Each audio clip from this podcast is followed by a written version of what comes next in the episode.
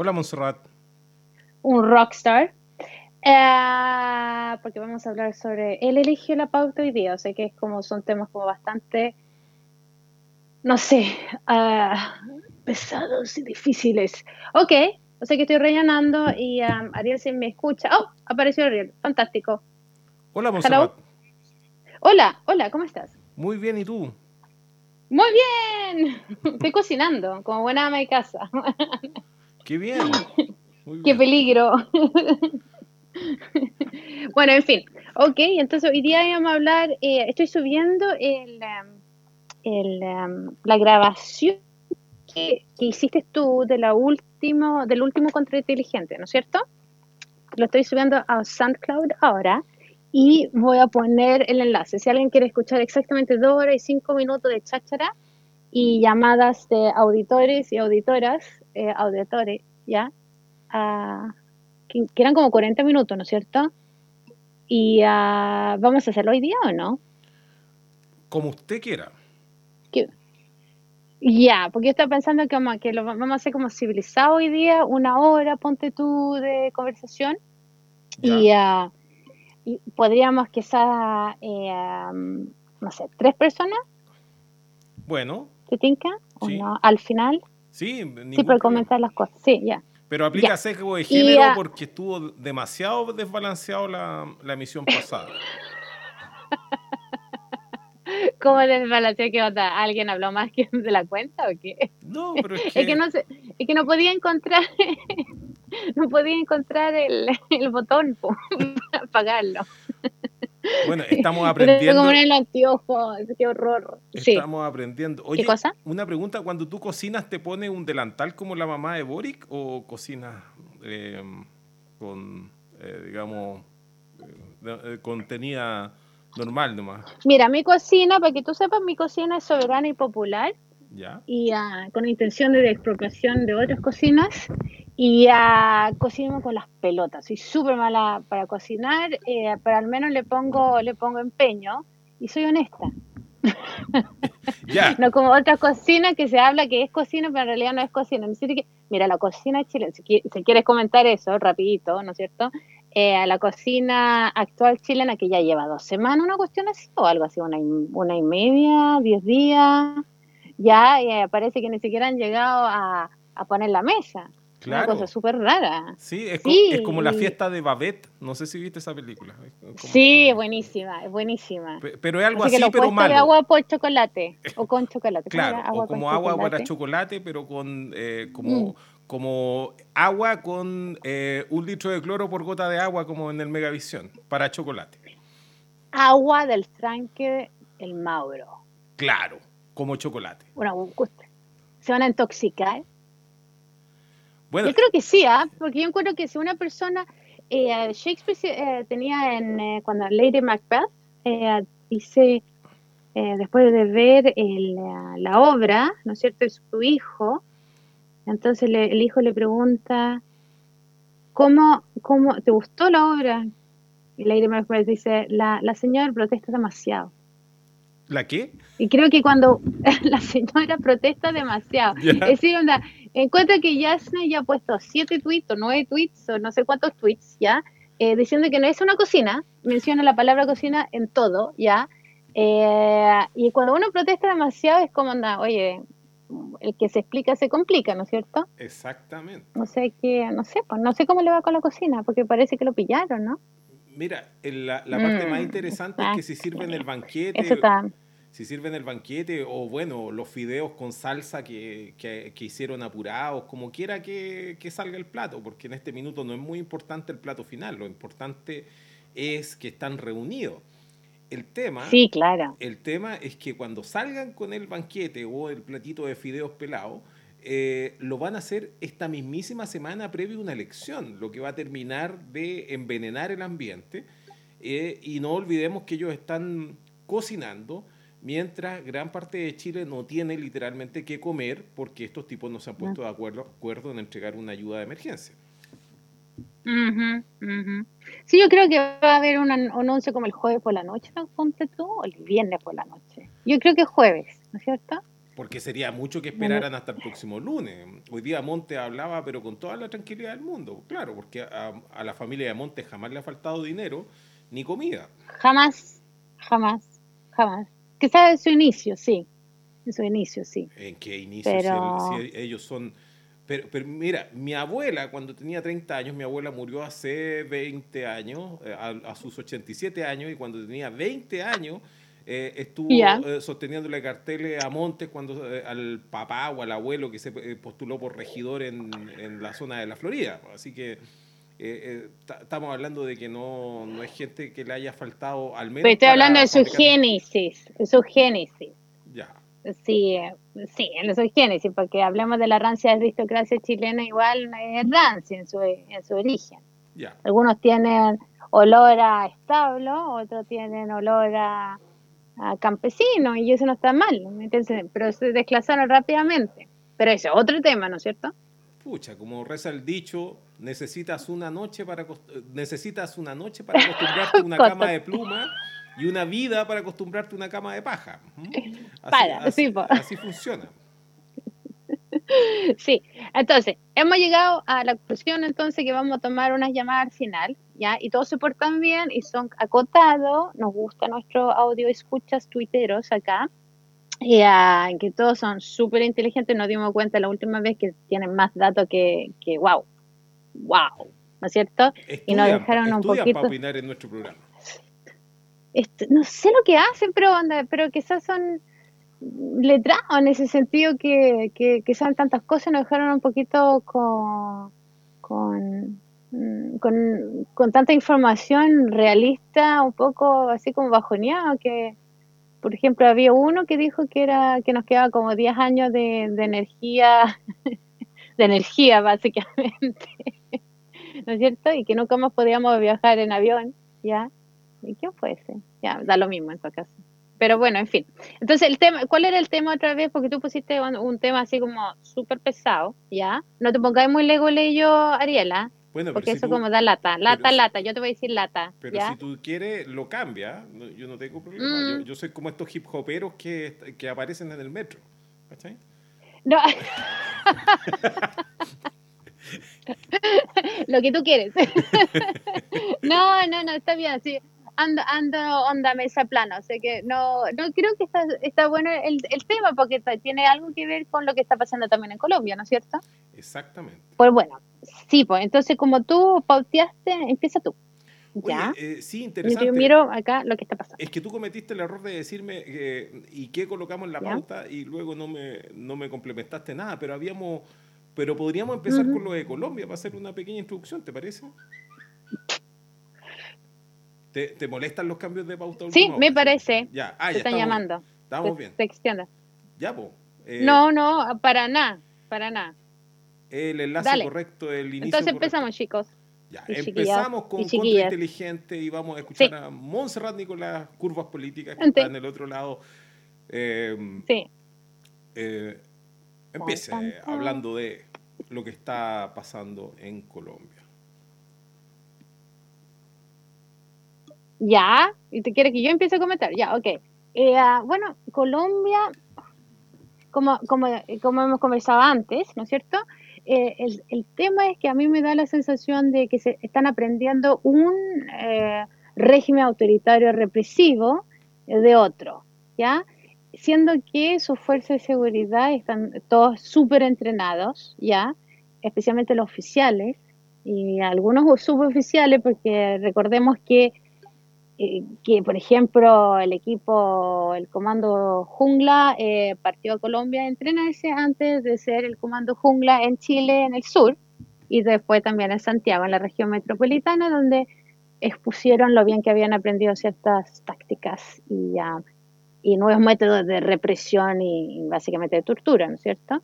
Eh, o como tortura semi-civilizada, ¿no es cierto? Así como a la usar el abuso sexual, la violación en, en plena supuesta democracia, ¿ya?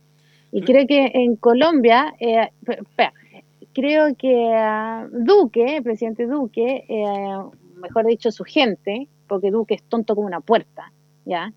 Eh, aprendió muy bien de, de- de cómo funcionan las cosas de qué ha resultado en cuanto a la propaganda y el manejo y la manipulación como operación comunicacional, ¿no es cierto?, de una sociedad que está, está enojada, que no está, no está bien, no está ok con lo que está ocurriendo, ¿cierto?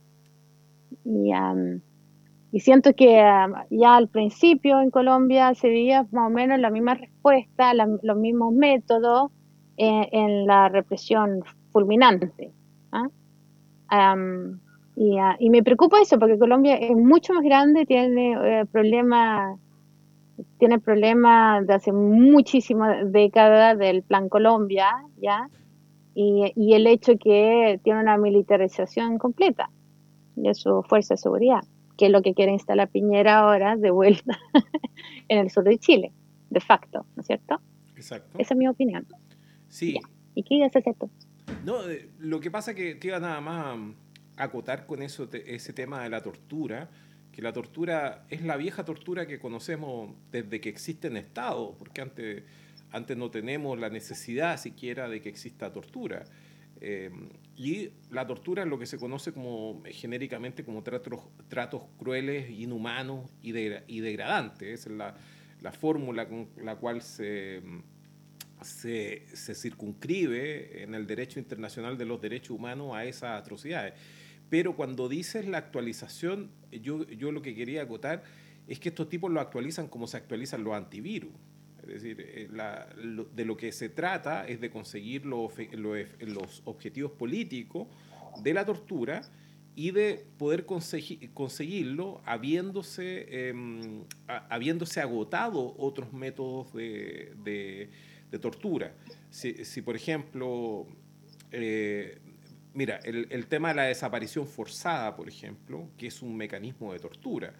Y ese mecanismo de desaparición forzada fue enseñado y fue aprendido por nuestros eh, dirigentes eh, militares eh, torturadores. La, paradoja es que la mayoría de ellos fue a estudiar este, estas técnicas de, desaparición y de tortura en los tiempos de Salvador Allende. Fue, me refiero a la B, que fue a Brasil, me refiero a, bueno, a toda su banda, y ellos fueron a instruirse y a aprender ese tipo de cosas por, eh, enviados desde Chile eh, para que aprendieran a, realizar ese tipo de, atrocidades. Em, mm. Mira, el, la, tú mencionaste el Plan Colombia. Yo, yo quisiera recordar brevemente de que aquí, si, si, bueno, nuestro distinguido público nos va a acotar si es que hay un error pero cuando aquí gobernaba el Paco Ibáñez, en Colombia se mató a Gaitán.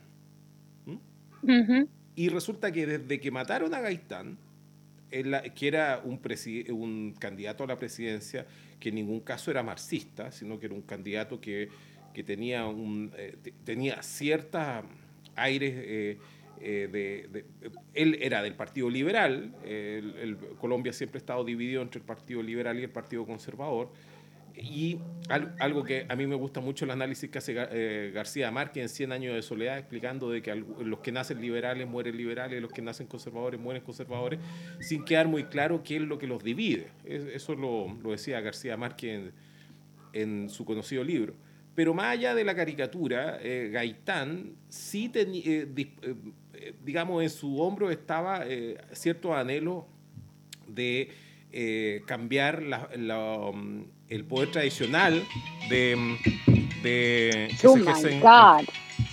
Eso no soy yo, es Ariel, porque él tiene como todo un centro de, de, de, el que, el, que, el que, pueda le, le dice a, a Fabián que eh, escogió un muy mal momento para hacerme esta llamada, pero estoy eh, estoy apagando. Pero, estoy hablando de Colombia, de, de, de, los diferentes grupos empresariales e industriales que se han repartido el país. Claro, Eso, y que Gabo ahí lo maneja bien. El poder tradicional en Colombia es químicamente puro, no, no tiene matices de los como los como los pueden tener otros países, como la, la casta nuestra que tiene cierto cambio a propósito de la reforma agraria. En Colombia no hubo reforma agraria, pero tiene una característica bastante... No hubo intención, hubo intención de reforma agraria. Así es. ¿Cierto? Y tiene una característica muy similar con lo que ocurre con Chile, a que no existe una división en su casta, a diferencia de lo que existiría en... Bueno, algunas veces sí, ¿ah? pero, pero, pero es un tema súper largo por los diferentes grupos industriales, ¿ya? Sí. Algunas veces sí, se, ha visto en, a ver, en la década de los, especialmente en la década de los 60 eh, y la década de los 70, por ejemplo, las peleas que había y después que eso como que culmina en una pelea frontal en los años 80 entre eh, como dos o tres grupos industriales bancarios, ¿no es cierto? Eh, y, que, y que ahí dependiendo de quién sale ganando de las familias. ¿ah? Así es. Los intereses que en Latinoamérica eh, son comunes es, por ejemplo, esos intereses que en Colombia es muy fácil ver en los cafetaleros. Entonces, el que exporta necesita sueldos bajos y necesita determinado mm, eh, sistema aduanero y de retorno de, las ganancias a través de las divisas, que muchas veces es, distinto al que necesita el industrial. Entonces ahí en general se, se, generan pugnas. Eh, hubo un, un, un impulso industrializador en Colombia bien tardío en comparación al resto de Latinoamérica y como tú dices, sí han, sí han existido mm, ese tipo de tensiones, pero no al punto de poder em, generar una crisis dentro de la oligarquía o del, del, del, sector dominante de, de, Colombia que se mantiene inalterado desde que eran virreinatos. Es decir, es el, es, es el, es el, ese es el otro aspecto que a mí me gusta mencionar de Colombia porque a muchos se les olvida. El, la refinación que tiene el colombiano para hablar y otro tipo de cosas tiene que ver con la alta cultura que existía en ese lugar por el virreinato que estaba instalado ahí, que se dedicaba a ese virreinato nada más y nada menos que a despachar el oro que sacaban de toda Latinoamérica, que salía por, el, puerto de Sudamérica. De Sudamérica a través del puerto de Cartagena. Entonces, la, el, caso es que... Y la, la, mezcla que tiene también con la piratería y todo eso. exacto, exacto. Ahí el, tema antillano y el tema de Venezuela, que era, era parte de Colombia eh, y que, que, significó esta, esta diferencia que en algunos puntos genera estos degradés que ocurren en todos los temas fronterizos, que desde acá a veces no se ve con mucha claridad. Pero como decía, el, desde que asesinan a Gaitán y con eso destruyen la posibilidad de tener un camino democrático, Colombia entró en una guerra civil que todavía no termina. Eh, es decir, antes de, que antes de que se lanzara Fidel Castro en el Granma hacia, hacia Cuba con Che Guevara, con Joaquín Cienfuegos y toda su gente que, que, salieron desde México y, fueron a liberar a Cuba, antes de eso ya teníamos guerra en Colombia. Y eso, y sí, ¿no? Y, tenemos Guatemala en 1954, ojo. Claro. Que fue el primer, el primer intento de golpe, no intento, porque fue golpe obviamente, pero por parte de Estados Unidos, pero el primer intento de la, de la CIA de, derrocar un gobierno, ¿ya? Y hoy en día sabemos, gracias a una cantidad de documentos desclasificados y libros escritos sobre aquello, ¿ah? eh, que no lo hicieron muy bien, ¿entiendes? Fue súper torpe eh, la mitad de los tiempos que, claro, la CIA en esos tiempos estaba bastante joven, es decir, en su institucionalidad. Ah, y después de Guatemala eh, hicieron todo un, poco menos un congreso intelectual dentro de la CIA de cómo iban a manejar estas cosas a futuro, ¿cierto? Sí. Y, ah, y de ahí arranca un sinnúmero de, em, digamos, llamémoslos agentes, ¿ya? Que, ah, que aprendieron, eh, muchos de ellos aprendieron en Guatemala y después aprendieron en Colombia y aprendieron también en Paraguay y después en Cuba, ¿ya? Y todo esto ya con, con, con, el, con el drama en Cuba, ya eh, se pusieron aún más fuertes. Exactamente. Eh, instalándose en Miami, ¿no? Pero, pero, pero el, tema de Colombia, no sé qué, qué, va a pasar porque es un país tan grande. Chile, Chile igual es semi-controlable, ¿no? siento que Colombia con sus 50 millones de habitantes, me estima con, tan grande en sentido de, profundidad. Eh, el tema de Colombia, desde, eh, para poder entender esto, es que en primer lugar no ha existido, no ha dejado de haber una guerra civil. El, el otro día, por ejemplo, una panelista fue a este programa de, que hacen en la red, en la televisión chilena abierta, eh, fue a hablar y, trató de mezclar el tema de Colombia y los 17 años que llevan en un proceso de, mm, investigación sobre crímenes de lesa humanidad, soslayando todas las diferencias que habría entre el caso colombiano y el caso nuestro, hablando como si estuviéramos en situaciones equivalentes. Resulta que Colombia no ha estado eh, en... Eh, la Corte Penal Internacional no puede llegar y meterse en Colombia porque, el, por ejemplo, las FARC consiguieron su estatus de eh, organización beligerante. Eso se hizo a través de negociaciones hace más de 15 años atrás. Eh, ¿Por qué es importante el que, el que se entienda la FARC como una organización beligerante? Una organización beligerante que tiene que usar banderas, distintivo, uniforme y una serie de cosas y está acogido a los, a los convenios de Ginebra. Es que en Colombia hay, hay que separar entre crímenes de guerra y crímenes de lesa humanidad eh, ocurridos en tiempos de paz, que son los que tiene competencia para investigar el Tribunal Penal Internacional, eh, que, que, está instituido en La Haya, en el mismo lugar donde estaba la, la vieja Corte de Justicia, que sigue existiendo para, para dirimir conflictos entre los estados. El, y esa, ese, mm, esa Corte Penal Internacional tiene jurisdicción para investigar delitos de lesa humanidad ocurridos en tiempos de paz.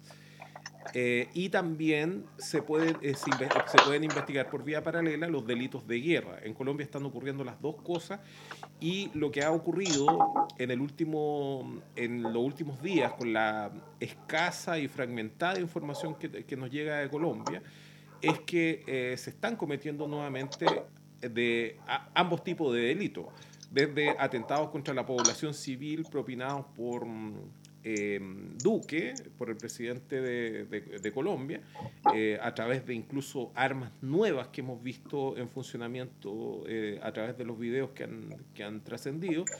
Y también existe, eh, existen acciones de paramilitares.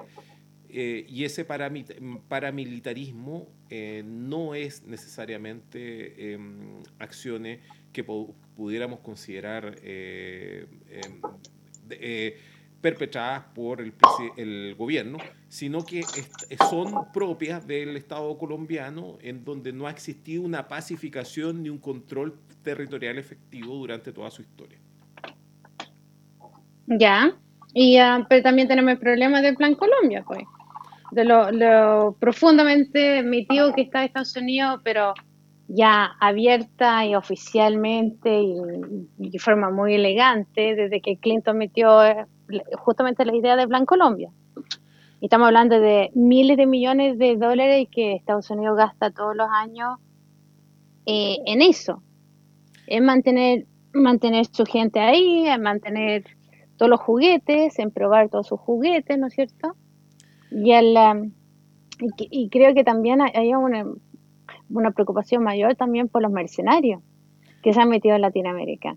Exactamente. Por ejemplo, el ex Blackwater, ¿ya? Ahora, todos ellos aprenden y esta gente suelta. y claro, como dices tú, que, que tú puedes hablar de paramilitares, pero ¿cuáles son los paramilitares?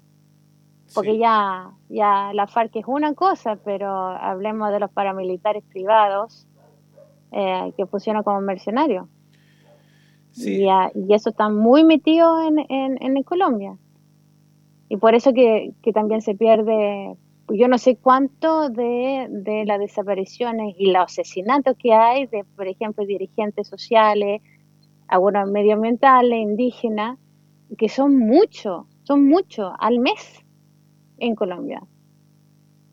¿De quiénes son los responsables de eso? Si son las fuerzas estatales, propiamente tal de seguridad, o son, o son los paramilitares o son mercenarios, eh, básicamente fuerza de seguridad privada. Exactamente. Y mm, se entiende como paramilitares a grupos irregulares que actúan con la complicidad del Estado, pero no necesariamente bajo el control y la subordinación del Estado, por eso se les llama paramilitares, en vez que eh, contrario a organizaciones insurgentes, que serían organizaciones que, que disputan el poder estatal, y organizaciones beligerantes, que serían ejércitos regulares o irregulares que, que controlan territorio de manera efectiva y luchan eh, por, por, cambiar esas fronteras, como en el caso, por ejemplo, de la FARC. Entonces, tú tienes en Colombia de todo eso y acá, acá por lo general se aplana todo. Eh, es, bueno, es bueno mencionar de que tú tienes en Chile a promotores del modo colombiano de hacer las cosas, eh, tratando de que de, de, de, de traerlo a Chile de, en la Araucanía ha existido un encono de parte de, una serie de operadores, yo creo que el más importante o el más visible de todos es Alberto Espina, que ha intentado colombianizar... Espina y Arboe, y Arboe, los dos. Bueno, sí. Que Porque Espina, eh, eh, acuérdate que Espina empezó y dijo, ¿te acordás? Hace años atrás, que Espina sale en la tele diciendo que él tiene evidencia, eh, perdonen las sirenas si lo escuchan, eh, que tiene evidencia de que la FARC, hay una relación entre más o menos los mapuche, gente winca que lo está apoyando, extranjera, ah, y una relación con la FARC, y, y me encima me metió Al Qaeda, ¿ya? En esto. Y según él, que tenía, y mostró unos papeles, una, una fotocopia de algo que no tenía sentido de ninguna parte porque nadie supo de dónde había sacado esa cosa. Y eso fue Espina. Exacto. En su tiempo, ¿no es cierto? Y después Arboe siguió en la misma. El famoso computador del, del que siguió, el, el, que seguía la línea de mando a Marulanda, ¿cómo se llamaba el, este guerrillero de la FARC? Un gordito. Sí, que bombardearon su posición desde... desde y ¿te acordás que Insursa fue a la selva? Por supuesto. Yo, yo juraba... Por supuesto. De la OEA. De, la OEA partió a la qué, selva. Qué sorprendente. No, ese te... sorprendente insulsa, insulsa revisando dónde se fabricaba la falopa. Me imagino, eso, eso fue de esas cosas maravillosas. No, no. Entonces, que de, ese viaje mandaron a nuestro querido secretario, ex secretario general de Insulsa, en esos tiempos estaba gordito, gordito y no de bien buen estado eh, de salud, partió a la selva colombiana, que parece que es, yo nunca he ido, y dicen que es muy bonito, la sierra, pero mucho, mucho calor y parece que estaba como en el pic de calor, pic de humedad, pic de, de zancudo, de bicho, no sé qué, ya. Tanto así que la misma OEA eh, decidió, su, su, equipo decidió no mostrar videos, porque el, el, des el desagrado fue tanto de todo. Todo lo que se llama bueno, transpi ahí, transpirar como testigo falso. Sí, mandame nuestro propio Tarzán. Nuestro Tarzán insulsa a, a solucionar esto, esto, estas cosas, problemas de, de computadores que, que después tú sabes que se multiplicaron, porque dijeron primero que habían encontrado, ahora no me acuerdo si eran cinco, ¿ya? Y después dijeron que eran siete y que habían, y tras un bombardeo de la cosa, y eran computadores que se suponían que podían extraer información y se lo mandaron al, a la OEA estuvo a cargo de revisar si qué podían sacar de esos computadores bombardeados. ¿López era el apellido de este guerrillero?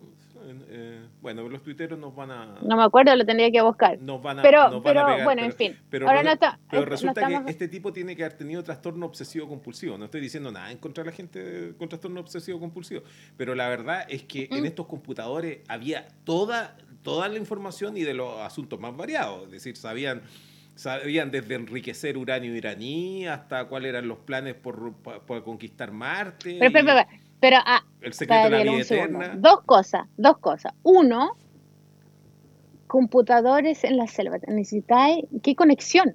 Sí. ¿Ah? Ya no, no, ¿Cómo así funcionar con esa humedad? Así esa, como esa tamaño, Lexis, una buque, un poco menos, ¿no es cierto? Sí. Eh, eso es interesante. Y, y, después, otra cosa que yo le pregunté a un amigo que, como, que, como dicen los gringos, un white hat, que es uno de esos grandes de ciberseguridad militar y todo civil. Uh, en esos tiempos lo entrevisté y le pregunté si, si era posible, si un computador tú lo podías bombardear de tal que estaba hecho nada, ¿me entendí? No estamos hablando de que a alguien se le cayó un café o, o vino encima del tablero, ¿me entiendes? Estamos hablando de una cosa absolutamente destruida, si se podía sacar y, uh, y encriptado y todo, y uh, me dijo que podían llegar como a los 7 o 8 niveles, ¿ya? Debajo de esta encriptación, si es que tú tenías como un, unos recursos increíbles, ¿ya? A nivel militar, ¿ya? ya pero más allá no, ¿ya? Eh, y, se morían de la risa porque decían que era imposible que sacara nada de esos computadores. No podía, ¿me entiendes? Nada. Claro, sí, Pero de repente, como tú dices, apareció foto, alta resolución. Habría que ser muy pelotudo de tener esos computadores en la selva, huevear un kilo para llevarlos, para poder utilizarlos allá y no haber encriptado nada, porque una cosa es que puedan sobrevivir los discos físicos a, a un ataque de, de, bomba, incendio y ese tipo de cosas. Tú sabes que, los discos son como, como si fueran discos de vinilo, más o menos, funcionan, que están en un tambor. Entonces, la, la, la, verdad es que el, uno ve la cubierta del disco duro. Eh, cuando, cuando los tipos recuperan información, los desarman y ven y logran, y de esa manera lo, lo, revisan uno por uno y pueden reconstruir algunos archivos. Pero como tú bien dices, si los tipos están son una organización beligerante, lo mínimo es que tengan encriptada esa información y que seguramente no puedan encontrar mucho si es que no tienen la clave personalizada del mismo tipo que acaban de matar con esa Por eso te digo que se puede llegar como a siete niveles de, de, encriptolización, ¿no? ¿Cómo se llama? En esos tiempos, oye, ojo, en esos tiempos, esto fue hace muchos años atrás. Sí, pues, así es. Es como triste que, que, que, nos acordemos de esa cuestión, estamos viejos. Ya, ok, dale, ya, ¿y? bueno, pero a lo pero estamos... Tú, tú mencionabas, el, plan, tú mencionabas el plan Colombia, pero eh, yo, yo quería acotar nada más que recordemos que Estados Unidos se tiene que meter en Colombia porque le cerraron las puertas en Panamá en, en, un momento. Y Panamá, a su vez, eh, le pertenecía a Colombia y justamente generaron un conflicto artificial para que para independizar a Panamá, sacar, quitárselo a Colombia para poder hacer el famoso canal, que en un principio fue un negocio bajo, los franceses, bajo los franceses y luego lo compró Estados Unidos. No, no, Ariel, Ariel no fue Estados Unidos. El la Luca, lo, la Luca el proyecto en sí lo pusieron los franceses, pero lo que pagó eso fue los gringos. Desde la Casa Blanca. Lo hizo el, mismo equipo de ingenieros que realizó el canal de Suez y por eso planificaron realizar el canal de Panamá, pero se los comió la malaria. Oye, esto fue hace más de 100 años Eso fue, claro, 1870 y algo, si es que no me equivoco, y se demoraron 30 eh, años o 40 años en terminar el proyecto del canal de Panamá.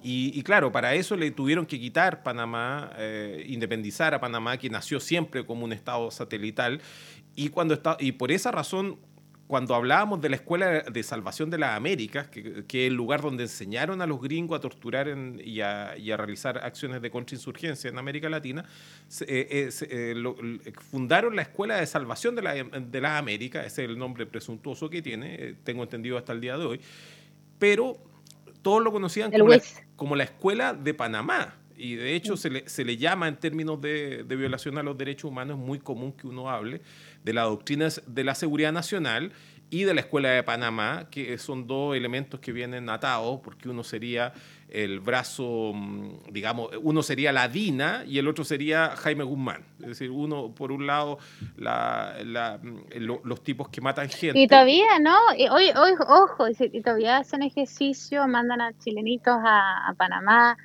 eh, por parte también de Carabineros no solamente por parte de la Fuerza Armada, eh, y se ganan premios del, del mejor canotista, no sé, una cuestión así. Ojalá fuera eh, básicamente buscarlo. Ojalá fuera solamente con los pacos. tú, sabes que lo mandan a, lo, a todos los jueces de este país, mandan a todos los fiscales de este país, a por, por, lo menos cada uno de ellos pasa un año y cuando están en rangos bajos, seis meses en Estados Unidos o en alguna de sus filiales justamente lo, sientan a, que aprendan este tipo de cosas. y em, lo hacen también con nuestros periodistas. Eh, hay algunos que lo han disfrazado como una pasantía, como un posgrado, como Fernando Paulsen, por ejemplo, o como eh, la famosa pasantía de tres meses donde aprendió tanta economía eh, matamala. Son premios que da Estados Unidos, más que premios, son parte de la, de la instrucción colonial que tenemos eh, que es bueno mencionarlo porque hay muchos que tienen la pretensión de creer que somos un Estado democrático, soberano y, que, no, que no tenemos problemas coloniales. No, sí, claro, no tenemos ninguno. No somos colonia. ¿No es cierto? Ya, pero la cuestión era que tú habías puesto la pauta, ¿ya? Eh, a ver, ¿qué vamos a ver acá? ¿Cómo está? ¿Cómo está la pauta? Era sobre el tribunal Penal internacional. Sí. Y como tú eres un poco lego yo diría yo. Dale. Bueno, eso, eso es difícil. ¿Tiene alguna posibilidad esa cosa? ¿Tiene alguna posibilidad o no? Ah, tú dices si tiene algún destino en que esto se vaya a materializar con condenas efectivas, con un Piñera preso. Eh, ¿a, eso, eso va tu pregunta? Sí, sí, sí. Mira, yo creo que lo más importante es contarle al público que se, eh, que, que se ha conectado en esta noche eh, y, y, también contar, contarte a ti que esta de, este proceso en la Corte Penal Internacional no inició a propósito de la acción de Baltasar Garzón sino que comenzó a través de una recopilación de antecedentes que realizó un abogado chileno, valdiviano, que trabaja en, en, España, que es Ignacio Bachman. Y resulta que en esa... En eso no lo sabía, ¿ya? Y en esa presentación internacional que comenzó el, la recopilación de antecedentes en el mismísimo año de 2019 y que comenzó a entregársele información a la, a la Corte Internacional de Justicia por ahí por finales de febrero del año 2020, eh, participaron muchísimos juristas de este país, entre ellos el gordo pitonizo que te está hablando desde acá y que ahora puede eh, mencionarlo.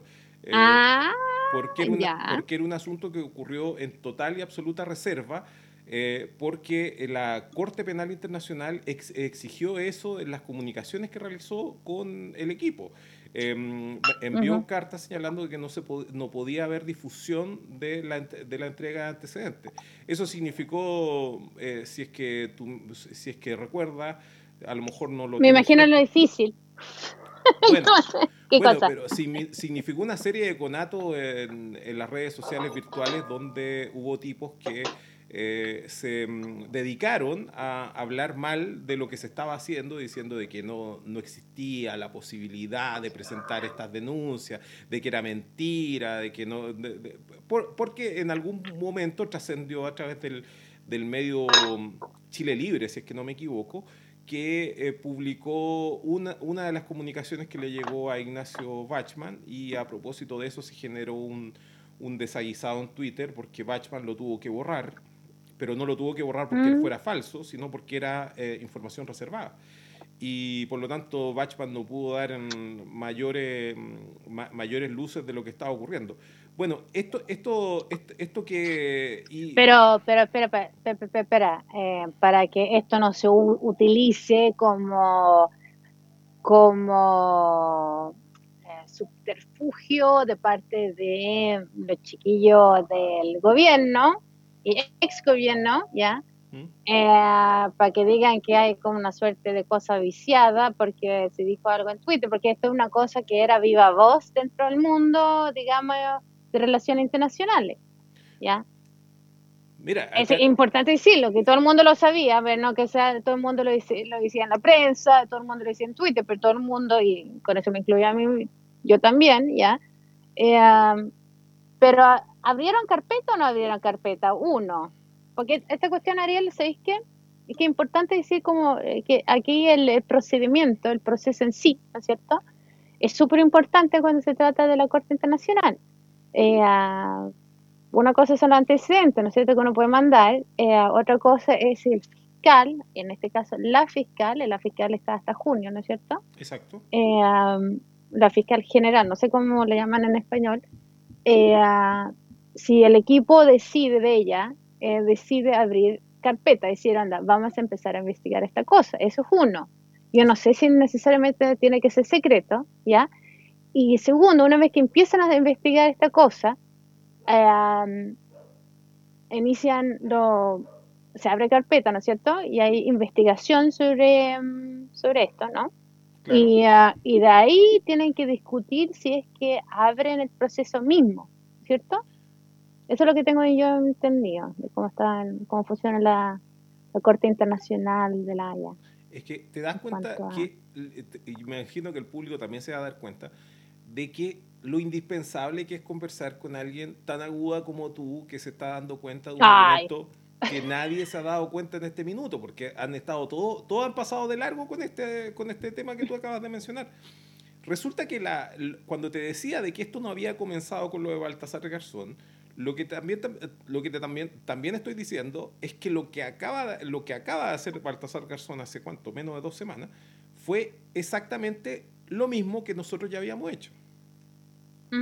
Por lo tanto, no, no, sí, sí, pero onda, a mí me, oye, entre nosotros, a mí me cae con las pelotas Baltasar Garzón. Ya, ya, bueno, mira, yo, yo por, por, razones obvias no puedo mencionar nada de esto, ¿cachai? De, de, digamos, de la... No, no, yo, yo creo que él maneja muy bien la cosa, la, la cuestión de colegio internacional, es súper importante tener una figura importante, ¿ya? Eh, en cuanto a, porque esta es una pelea a nivel de eh, propaganda, hablemoslo así, y y es importante que lo, lo, lo escuchas, entiendan y sepan esto, que esto es 90% eh, propaganda, es decir, anda, es una pelea que nosotros tenemos a nivel comunicacional. Y cuánto podemos penetrar y para que se sepa y para que esta cosa sea un tema de que sistemáticamente, porque esa es la palabra, sistemáticamente se ha abusado los derechos humanos en Chile, específicamente desde, eh, desde octubre, ¿cierto? Exacto. Eso es súper importante porque porque encima hay, hay otra cosa que dice el Estatuto de Roma, que lo pueden buscar chicos, porque mira, yo me lo leí, entonces por lo tanto todo el mundo se lo puede leer, porque no es largo, ¿ya? Y, es fácil de entender, es bastante simple, ¿ya? Pero el Estatuto de Roma dice que tiene que ser una cosa sistemática, y ¿ya? Y además, y generalizada, ¿ya?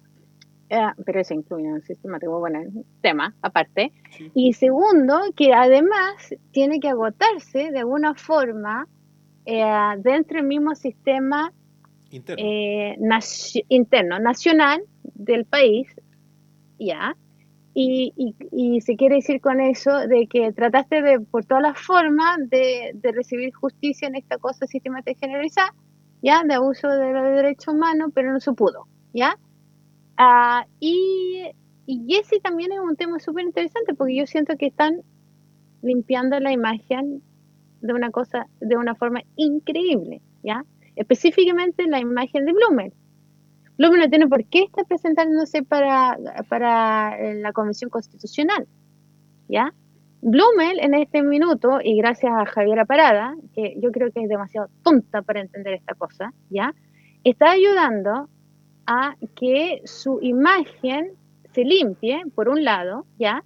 de que más o menos eh, un tipo, ¿cómo se va a presentar? Y una vez se va a salir electo, porque parece que sí, ¿ya? Eh, como un tipo así eh, hubiese sido parte de un abuso sistemático, ¿no es cierto? Por un lado, ¿ya? Y por otro lado, también existe la posibilidad de, que, de que, de, de, o separarse un poco de la responsabilidad, si es que hay una responsabilidad, ¿no es cierto?, de Sebastián Piñera. ¿Ya? En esto. Ya, y, ese, y eso se, se, ve, pero es notorio, ¿me entiendes? Se ve y se nota y, y son operaciones comunicacionales y de propaganda que se está ocurriendo los últimos, eh, pero fuertemente los últimos seis, siete meses, seis, siete semanas, perdón, semanas, ¿ya?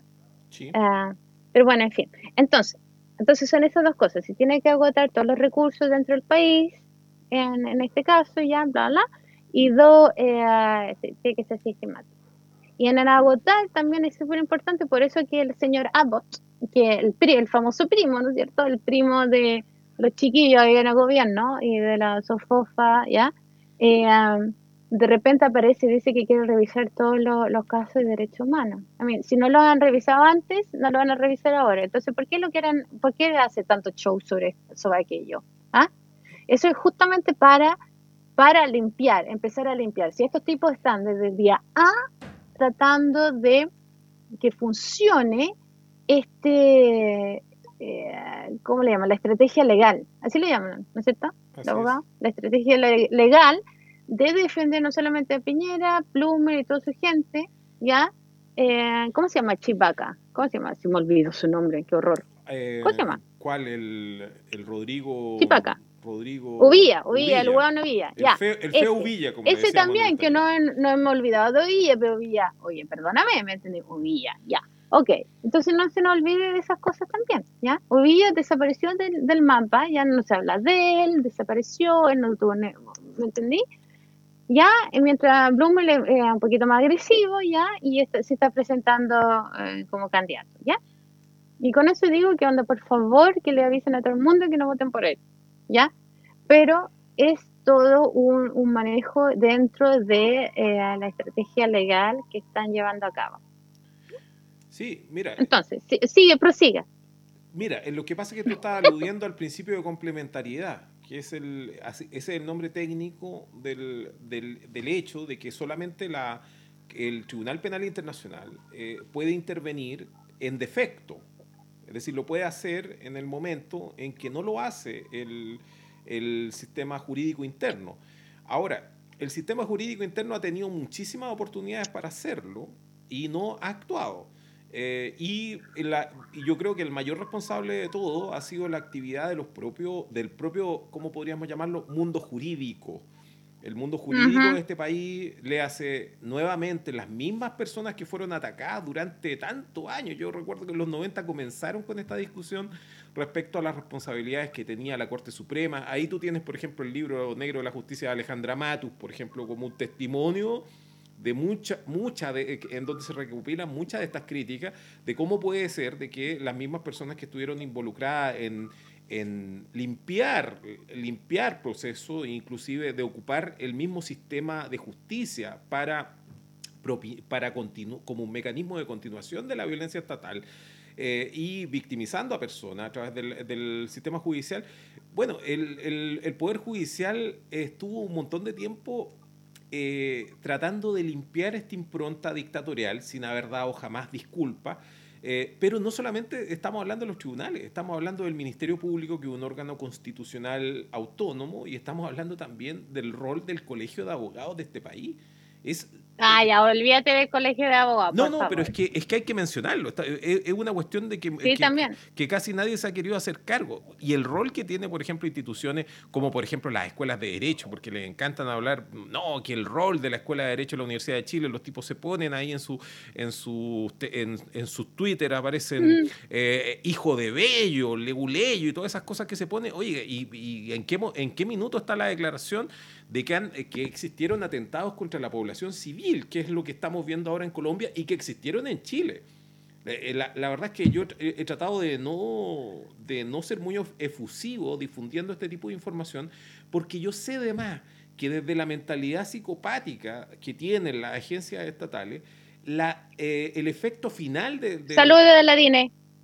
Claro, el efecto final de la tortura se consuma en las mentes de aquellos que no hemos sido torturados todavía para que no nos inhibamos en las conductas al, imaginarnos lo que nos podría ocurrir. Es decir, no, los tipos no, no le están disparando en los ojos eh, porque quieren eliminar a determinados blancos civiles, sino que a, quien nos están disparando en los ojos, eh, y no solamente en los ojos, es a nosotros. Cuando desaparecen a las personas de Kaiser, porque resulta que en Chile existen casos de desaparición forzada que están documentadas, donde no se abrieron procesos judiciales porque el Ministerio Público no se involucró, porque las personas estaban extremadamente asustadas y solamente declararon ante la Corte Penal Internacional. De ese tipo de cosas no la habla, no la habla la Mónica González, no, no, no, la, no la ha hablado nadie. ¿Y qué, qué hicieron? Esperaron a que se armara una cosa que como tú mencionabas lo de la cocina, esperaron a que se armara algo cocinado a través de la Comisión Chilena de Derechos Humanos eh, y apareció este asunto del, del, juez Baltasar Garzón, el efecto comunicacional que genera desde, desde, cierto, desde cierto público y que es inmediatamente tomado en cuenta por la prensa y por todo, incluyendo por el mismo Estado. Y el Estado de Chile se toma por fin en, serio este asunto y, recién dicen, eh, oye, es posible que, nos, eh, eh, que terminemos presos en La Haya si, es que, si es que no em, hacemos juicio en Chile. Y, es peor, es, posible que seamos juzgados en La Haya. si es que no, no juzgamos esto en Chile. Y ahí, ahí em, empezó a moverse todo el mundo. Ariel, Ariel, ¿Mm? Ariel, Ariel, Ariel, pero lo importante es que abran carpeta. Punto. que abran la carpeta y la presión ahí viene a nivel internacional. Ah, mira, mi opinión es que la presión internacional vale un mango, porque en este minuto la presión internacional no, no va a terminar con la violencia que hay en Palestina, ni va, eh, ni va, no, ni, va es verdad, verdad, pero lograron, lograron después de todas estas, de todo este tiempo, décadas, ¿no es cierto?, de, que declararan la cuestión como apartheid, ¿no es cierto? Que, que el Estado de Israel es un Estado de apartheid, ¿no? Hay, hay un, obviamente que eso no va a pasar porque Estados Unidos le está eh, eh, es el que protege a Israel, ¿ya? Porque, Pero en cuanto a Israel es el, buque bombardero más grande que tiene Estados Unidos en el Medio Oriente, como se dice. No, sí. Eh, el, portaaviones más grande que tiene en el Medio Oriente. Exacto, exacto. Pero la cuestión es que yo, creo que si tú quieres hablar sobre el proceso en La Haya, ¿ya? Y que Garzón ahí como figurita, que además cobra muchísimo, no sé dónde quién le estará pagando, pero eso es como otro tema, ¿no? Pero es como hacia dónde vamos, porque esta cosa se tiene que mover mucho más rápido, porque yo estoy sintiendo que con todo este lavado de imagen que está pasando en Chile, ¿no? La presión desde Chile mismo, ¿ya? Puede llegar a un punto de que, que, que se entibie, ¿ah? Pero eso no quita de que, por ejemplo, sacaron un, un informe, ¿ya? Eh, hace más de un año sobre el uso del abuso sexual por parte de las fuerzas de seguridad de, de la gente detenida en, en las diferentes protestas y manifestaciones. ¿ya? Estamos hablando de más de mil, más de mil. Estoy hablando ya, creo que fue en enero de 2020 que salió este informe, más de mil denuncias y el Ministerio Público resolvió de que no era delito. Pero es la cuestión sistemática. Claro, sistemático, generalizado, y estamos hablando de violencia sexual. Piensa que estamos hablando de violencia sexual ocurrida, ocurrida a meses. No solamente a mujeres, sino a hombres también. Claro, ocurrida a meses de lo, que, de lo que podríamos llamar la gran revuelta feminista que tuvimos a principios del 2019. Y resulta que esto tampoco ha generado el escándalo que debería haber generado. Exacto, por eso lo estoy mencionando, porque ese es un tema, ¿ya? Que, que, que, ah, que, cala muy hondo, ¿me entiendes? Decir, onda, si te agarran, te pueden violar. ¿Me entiendes? Si te detienen porque te estás protestando en la calle, te pueden violar. Y onda, no solamente mujeres, ojo, hombres también. Mira, yo te... Esos mil casos, no sé, eran más de ciento, no sé cuánto que eran de hombres, ¿me entiendes? Exacto, pero si la, violencia sexual y la violación se ocupó indistintamente a hombres como mujeres en, el, en, la, en la dictadura. Estoy hablando ahora, se supone que nosotros estamos viviendo en una democracia, ¿no es cierto? Se supone. Yo no creo que una democracia, obviamente, pero se supone. En ojo internacional estamos viviendo una democracia. Aunque ya hay, desde allá, desde antes, estamos, hay desde los grandes medios de presión que existe, como desde New York Times, por ejemplo, que sí, por fin, eh, se murió meses en empezar a publicar los videos que salían desde Chile, ¿ya? Pero lo hizo. Y eso produjo un, enojo enorme, un enojo enorme en, la moneda, y tanto así que le tuvieron que publicar una, carta mal escrita en inglés, o en desmentido, de que fíjate que no había abuso en Chile. ni sistemático ni no sistemático. Ya. Pero la cuestión es, mira, Ariel, ¿hacia dónde va el, el, proceso, digamos, del caso chileno en la Haya. Mira, a mí me parece interesante el elemento que tocaste porque permite conectarlo con, con el que fue el capítulo número uno de Contrainteligente. ¿Por qué razón en Europa principalmente, mucho más que en Estados Unidos, y en, Estados Unidos, como tú lo has visto, se le ha bajado tanto el perfil y el tono a las violaciones sistemáticas y generalizadas de derechos humanos que han existido en Chile. Por la razón tan simple, que lo hablamos la semana pasada, que nosotros somos el surtidor del cobre. Entonces nosotros somos de Arabia Saudita, pero en vez que petróleo tenemos cobre. Y si nosotros cerramos nuestra, nuestra puerta ah, y dejamos de vender cobre, aunque sea algunos meses o algunas semanas simplemente generamos una catástrofe y quizá un colapso de la respectiva economía europea y de Estados Unidos. Esa es la razón. Y por lo tanto, no, no, han, no han trepidado en bajarle el, perfil a esto, así como lo hacían con Colombia, pero ahora, porque fíjate que al mismo tiempo en que estaban bajándole el perfil a lo que estaba ocurriendo con nosotros, estaban promoviendo las acciones internacionales en contra de Venezuela. Yo, me acuerdo del informe de, que, estuvo em, eh, publicitando la mismísima em, eh, como si nada, como le dijo Carlos Osorio, en vez que comisionada, la, la alta como si nada de Michelle Bachelet. Em, contra Venezuela por 58 casos, por 58 muertes en Venezuela, eh, eh, estaba eh, en noviembre del año 2019 haciendo un, escándalo internacional por esos 58 muertos. Yo no estoy diciendo que matar a 58 personas sea poco, pero los 58 muertos que le están adjudicando a Maduro en cuánto, 15 años de gobierno. Pero, eh, eh, espérate, y al mismo, hace mucho tiempo que vale mucho más la vida venezolana que la vida chilena. Claro, y al mismo tiempo tú, te, tú, tú sabes que tú, tú el, todo el mundo quedó con esa idea de que mataron a 48 personas en Chile en esa época. No se volvió nunca más a contar. Fue igual que las cifras del COVID en que empezaron a bajar con el tiempo. Y la verdad es que nadie ha querido realizar un acto riguroso de, contabilizar esa muerte. Y, y ojo, no solamente hay muerte, hay desaparición forzada. Y estamos hablando de que si es que en algún minuto hubo una declaración de nunca más en este país, fue respecto a las desapariciones forzadas y tenemos casos de desaparición forzada. Mira, yo te voy a contar el, caso de la única, la primera persona que tomó, que acusó recibos de que esto era cierto, de que se les venía eh, una acusación internacional y de que esto era cierto. Y, tú, y, con esta cuestión yo creo que te voy a dejar también sorprendida. Eh, fue Jaime Mañalich. Ya.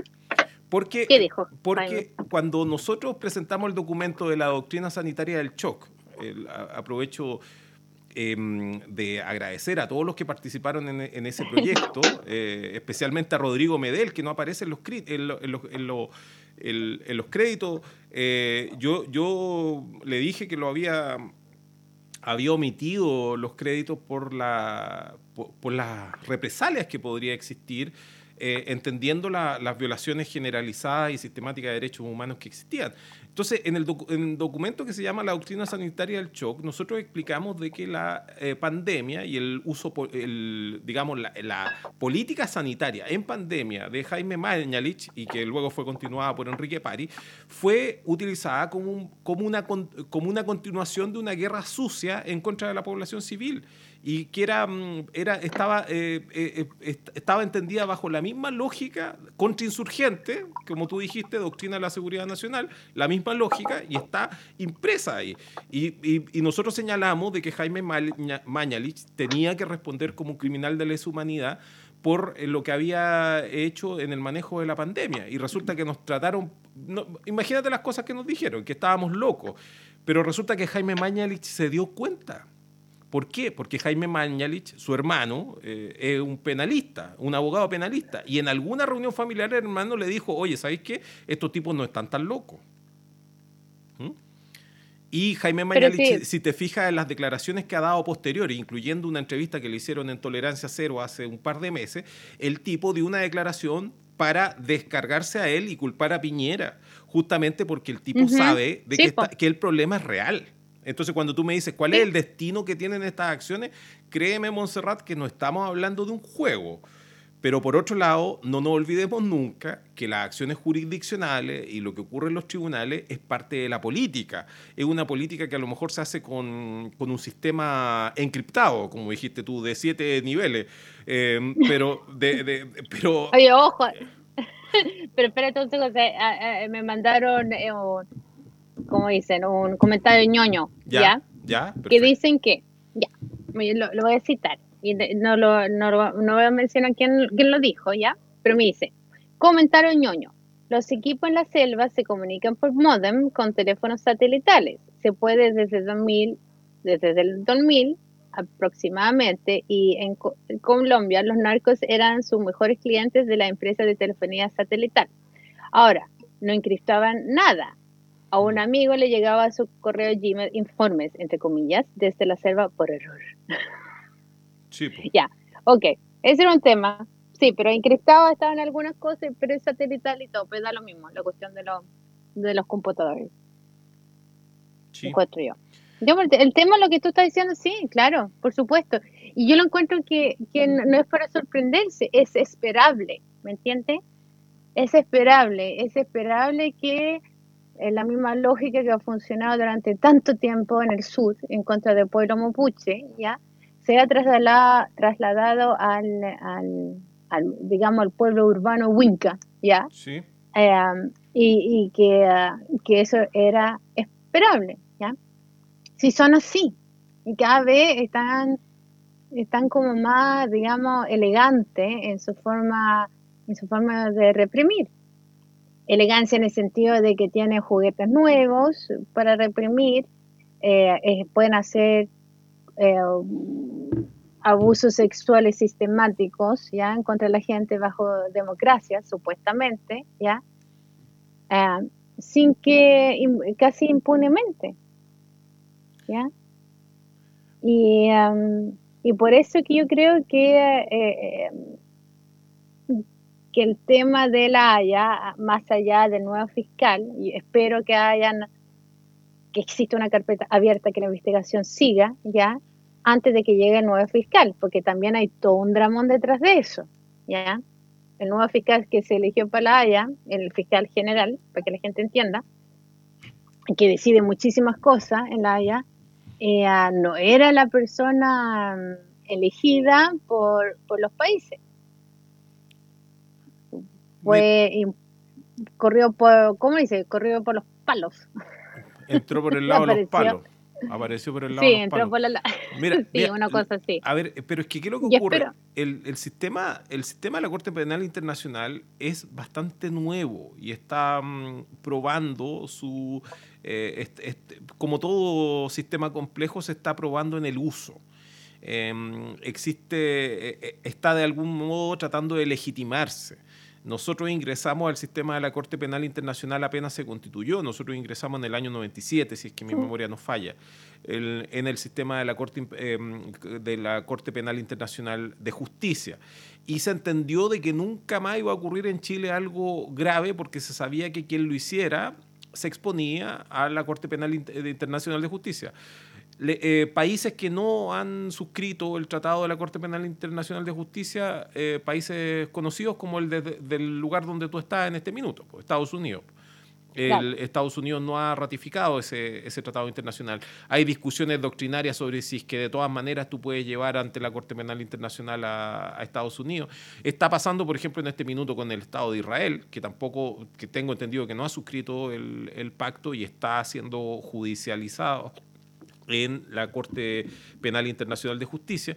Entonces, lo, lo que ocurre es que en este, mm, en este probar, en, en, este probar en la práctica la legitimidad de la Corte Penal Internacional de Justicia, como te digo, no nos olvidemos que todo lo jurídico es político también y por lo mismo los efectos que uno quiere producir mediante las acciones jurídicas cuando son grandes, de gran alcance, no son solamente acciones eh, que están relacionadas con conseguir un objetivo, que es el objetivo eh, que tú estás diciendo, así como, oye, no, es que necesitamos embargar la casa, no, es que necesitamos... Ya, ok, parece que se escucha bien, perdimos justamente cuando estamos en el medio de la clásica, perdimos el audio y, y ojalá que no hayamos perdido a.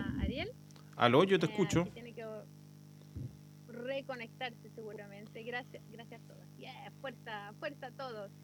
Ah, vamos a abrir el micrófono y ah, luego, porque me están llegando una cantidad de comentarios diciendo que quieren, que quieren comentar. Comentarios que quieren comentar. Qué bueno. Eh, ando súper avanzada en la lingüística hoy día. Eh, eh, requested, ya chicos.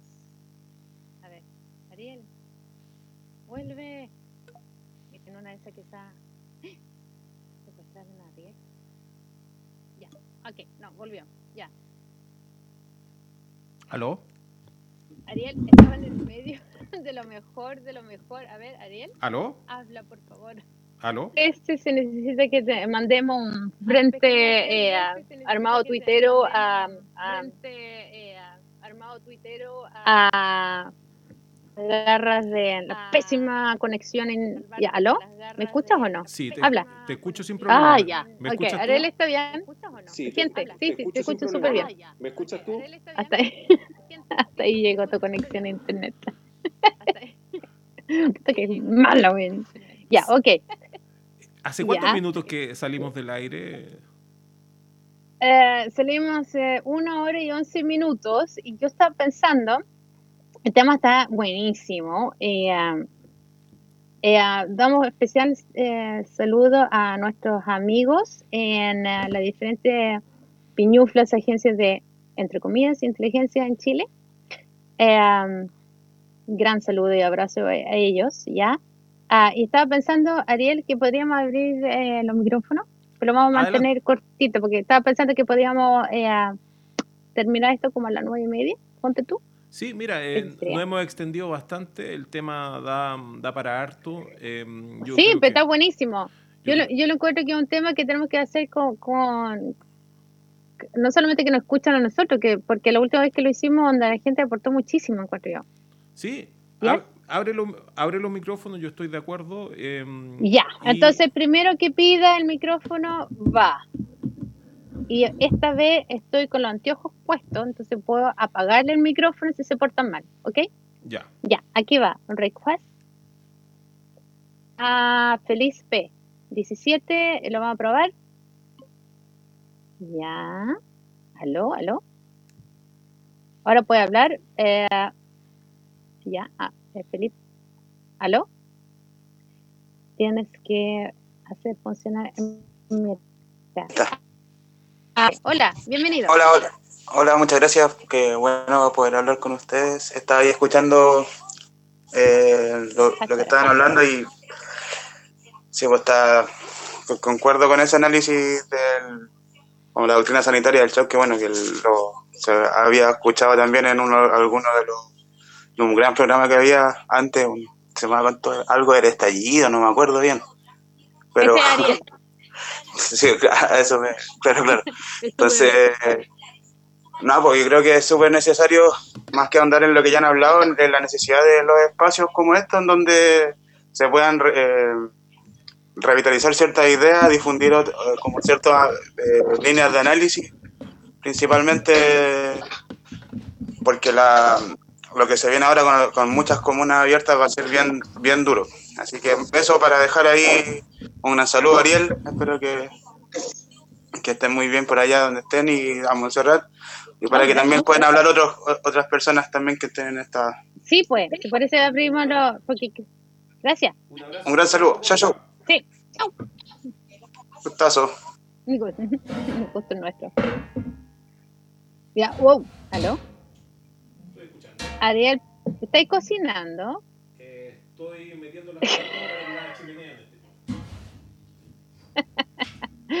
Ya, estamos abriendo los micrófonos, chicos, aquí en Contra Inteligente, si alguien quiere hablar, porque antes tenía una lista de como tres o cuatro personas que estaban muy ansiosas y ahora no me aparece nadie. Es impactante. Ya, vamos. Si alguien quiere comentar. ¿qué cosa? Fuimos tan pesados que se conectaron. O, o fui, Ah. fui pesado. No, para nada, para nada. Esta cuestión como doméstica. Ya. Eh, el, el tema es, obviamente, desde luego, el, el, el abuso sistemático no solamente en Chile, sino también en Colombia. ¿Y qué vamos a hacer? Porque al final, eh, Estatuto de Roma, que lo pueden buscar, muy fácil. Eh, abrimos los micrófonos, si quieren pedir, dale, dale nomás. Eh, es una cosa eh, que se, se creó justamente como último cuando ya nada, que ya no existía nada más que hacer, ¿entiende? Y como una suerte de precaución, porque se suponía que eh, mandatarios que habían abusado eh, podían ser eh, juzgados, ¿no es cierto? Sí. esa es como la idea. a ver, aquí tenemos el propuesta. Loreta nace contragolpe. Ya, sabemos quién es. Lichon. Lichon. Nos va a decir que vamos a perder en la Haya. Lichon, cambia, cambia ese handle, Lichon. Porque, la ¿Aló? ¿Te aprobé o no? Sí, te aprobé. Sí, ahí está. Eh, no, no, yo había pedido la palabra recién, se había caído, entonces era solo decir, eh, mm, eh, eso. Gracias. Ya, ok. ¿Qué dijo? Pero dijo que, mandó saludos a su mamá, qué bonito. Lo encuentro súper ah, súper cariñoso. Un saludo a la mamá de Lichón. Sí. Ya, aló. Ya, un saludo a Lichón. Ya, ¿alguien más? Pueden creer que todavía no sé cómo, cómo, cómo ver una cosa acá. Mute everyone. Puedo, ya. A ver. Ya, ok, estamos abriendo los micrófonos. Oye, chicos, yo lo encuentro increíble que, que, ah, que después de tanta gente que me alegó y me mandó eh, mensajes por eh, interno y todo eso, y ahora anda, ya, ahora no están aquí. Ya, Héctor Moraga, parece que tengo que tener, eh, eh ¿tiene la, la última? ya, Héctor, ¿cómo estás? ¿Aló, Héctor? ¿Ayer terminaste de meter leña en tu pozo? Sí. Ya, Héctor. buenas noches. Buenas, noches. Hola, Héctor, ¿cómo estás? Muy bien, gracias. Eh, bueno, con respecto a la justicia, quería tocar un tema que es la justicia selectiva. Eh, claro, estamos hablando de tratados internacionales, pero donde esos tratados internacionales solo se aplican a una cierta parte del mundo y a otras no, que es el caso como el caso de Venezuela comparado con el caso de Colombia o el caso de Chile. Y entonces siempre hay un selectivismo ahí en, donde, pero esto apoyado en qué? Apoyado en los medios de comunicación que son los que les dan el, el peso a esas denuncias, porque eh, si, las, si las páginas de los, de los diarios, las, portadas, se, se, dedican solo a unos países, la cosa para todo, la, para todo lo que es la opinión de la, de la gente, en su mayoría, va a ir en contra de ese país, pero si no hay portadas para la represión en Colombia, entonces baja la percepción con respecto a esos otros países. Entonces, también ahí hablamos, pues, es importante, eh, hablar de la democratización, democratización de los medios de comunicación, porque de la, de la propiedad de los medios de comunicación. Y en ese, el proyecto de, un, de una ley de medios es un tercio para, para medios eh, privados, un tercio para medios eh, estatales, no necesariamente el gobierno, y un tercio para medios comunitarios. Y así sumar voces dentro de lo que es la opinión pública y, y, por tanto, eh, y, y, eso es, es, lo que le da el peso. Eh, digamos, por eso es que siempre se mira más a unos países que a otros y no hay equilibrio en la opinión pública. ¿Y qué es lo que nos ocurre luego? Por ejemplo, cuando queremos, cuando un gobierno progresista llega al poder, resulta que estamos haciendo todas estas denuncias, pero después ese gobierno progresista, como es el caso de Argentina, por ejemplo, no puede eh, por ejemplo, ir, eh, ir a revisar qué fue lo que hizo Macri. ¿Por qué? Porque Macri va a decir que lo que se le está haciendo es una persecución política y va a tener al diario Clarín, La Nación, diarios de derecha, detrás de ello y, imponiendo esto en la gente eh, normal, pero la gente pobre, y después la gente pobre va a empezar a repetir lo mismo que está diciendo estos medios, de que están persiguiendo al Macri, que, en el fondo, y que eso no se hace, pero resulta que estos medios callaron, que cuando Macri llegó al gobierno empezó a inventar causas para meter presa a Cristina Fernández y de hecho todavía hay unos exministros de, de, de Cristina, de Cristina Kirchner eh, están presos por cosas que les inventaron y hay otras causas que han ido cayendo, pero de eso no dijeron nada, y no dijeron que era persecución política. Y, y, en la, y entonces, ese es el eh, eh, es lo importante de lo de, del por, porque es qué es el poder en definitiva. El poder son los medios de comu- comunicación, son los medios de producción, los medios de distribución, los medios de comercialización, el poder ejecutivo, el poder eh, el poder eh, el, el Congreso, el ejecutivo, entonces ahí está el poder y nosotros es ahí a donde tenemos que apuntar. Quizás no a tomar todo el poder, pero por lo menos un 51% de ese poder y que ahí el, el pueblo, que es la, la, mayoría de la gente, la mayoría de la gente es trabajadora, que tenga ese, ese nivel de, de importancia y de presencia dentro de lo que es el poder. Porque si no, ¿cómo? ¿Cómo lo desarrolla? No, no, no puede ser que los, uh -huh. que, los, que los empresarios que son ponle el 10%, resulta que tienen la, que tengan la mitad de los medios de comunicación o que tengan más de la mitad. No puede ser, es, eso es antidemocrático. Ahora, también hay una cuestión cultural, social y eh, de desarrollo, que es, por ejemplo, el Poder Judicial. ¿Cómo está, eh, cómo está eh, integrado el Poder Judicial? ¿De dónde vienen quienes están en la Corte Suprema?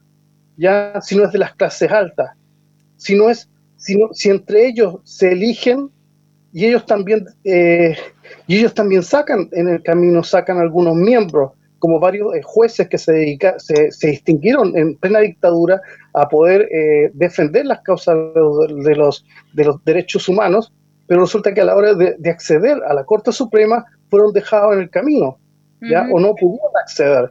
Pero en cambio aquellos que negaron eh, los habeas corpus, ¿ya?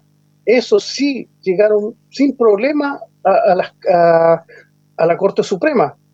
¿ya? Uh -huh. Entonces, eh, y, es lo mismo, y es lo mismo que ocurre en las Fuerzas Armadas. ¿Quiénes son los que llegan a, también a la, al generalato? ¿ya?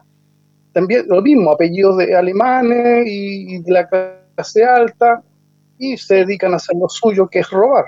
¿ya? Oye, eh, ese Héctor, punto Héctor, Héctor, dígame. pero mira, tú estás hablando de los jueces malos, pero hablemos de los jueces buenos. A mí, yo prefiero enfocarme en los jueces buenos. Estoy hablando de Haroldo Brito y estoy hablando de Sergio Muñoz, que se supone que están ahí porque no eran los jueces corruptos y vende patria y, y, chupa fusiles que eran lo otro. Eh, y si no me equivoco, también Dam, que también estaba ahí por la misma razón. Eh, la Cheve, sí, que supuestamente también estaba ahí por esa razón. ¿Y cuál ha sido su actuación desde el 18 de octubre?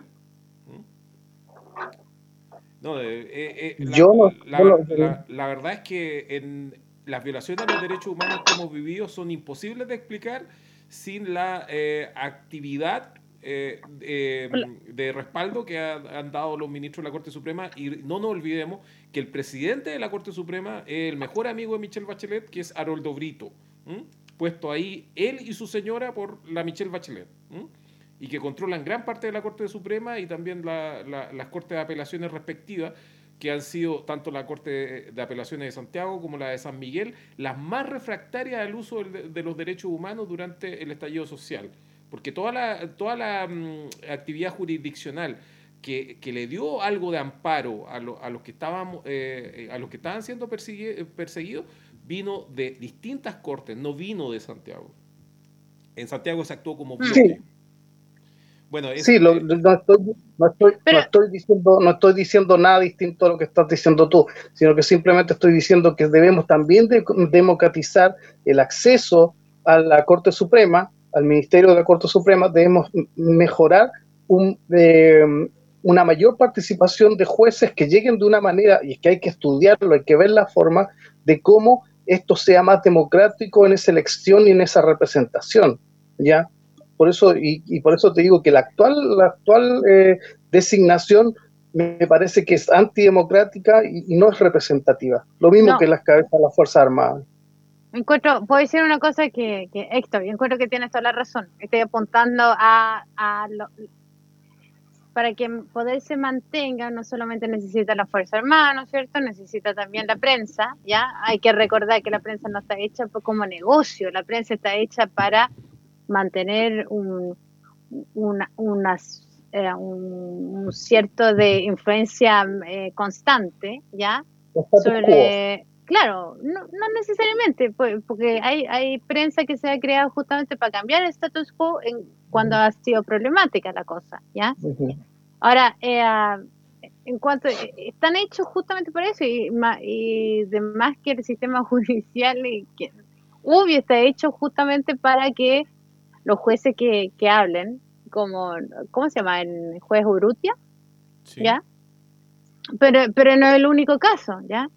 Hay, hay muchos casos de jueces como de, de otros niveles que han tenido problemas, ¿ya? Y si tú tienes problemas, voy a perder tu pega, ¿ya?